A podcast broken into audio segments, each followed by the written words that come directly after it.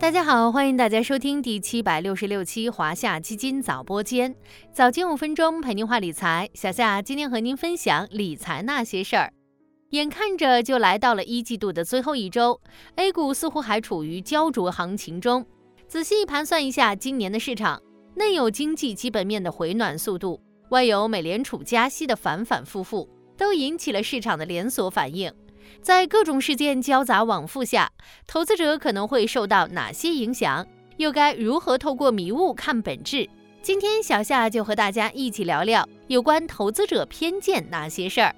先来复习一下基本的经济学原理。众所周知，价格是围绕价值上下波动的。那价格到底由什么组成呢？有一个公式是：价格等于价值加认知。也就是说，除了价值本身之外，人们的支付意愿也是决定价格的主要因素。举个简单的例子，对于荒岛上的人来说，黄金的作用远小于食物，因此黄金价格往往被低估。又比如说，在疫情期间，大家愿意花更多的钱在防疫上，因此口罩、酒精的价格往往会高于平时。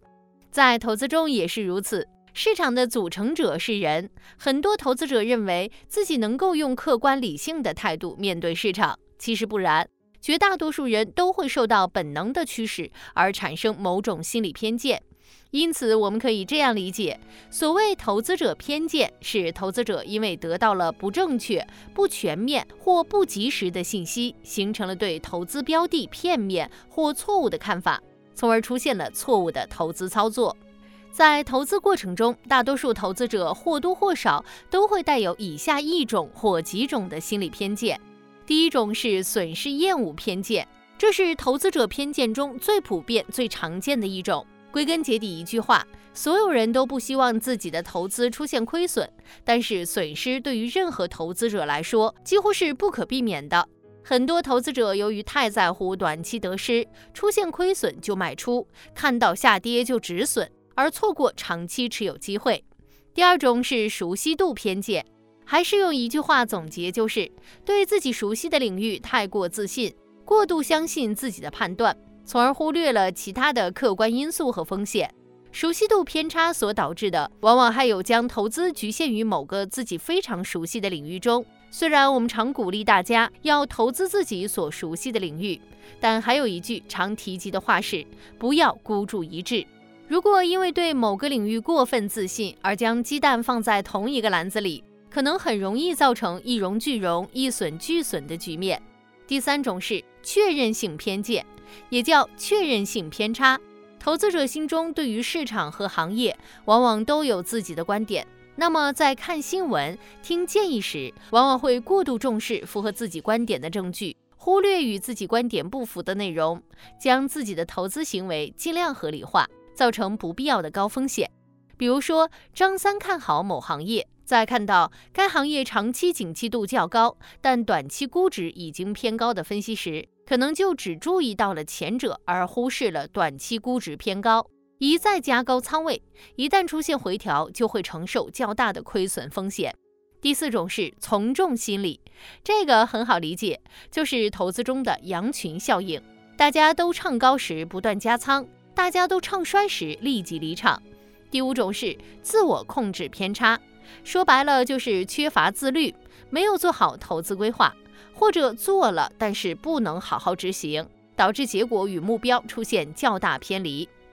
除此之外还有很多，比如现状偏见，指的是对投资标的的看法还停留在最初买入时，对后续出现的改变行业发展趋势或公司经营情况的变化无动于衷。以及锚定偏见，比如第一次听人谈起某只股票时，对方说它未来有可能涨到一百元，那么一百元可能就会被你视为某种意义上的价格标杆。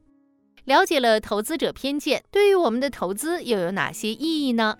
首先，了解市场波动的非理性特征。投资者情绪的波动会放大市场波动，因此很多时候市场或行业的短期下跌其实是受到情绪的冲击，而这种非理性调整往往是短期的。当市场情绪恢复后，市场就会重新回到正常轨道中。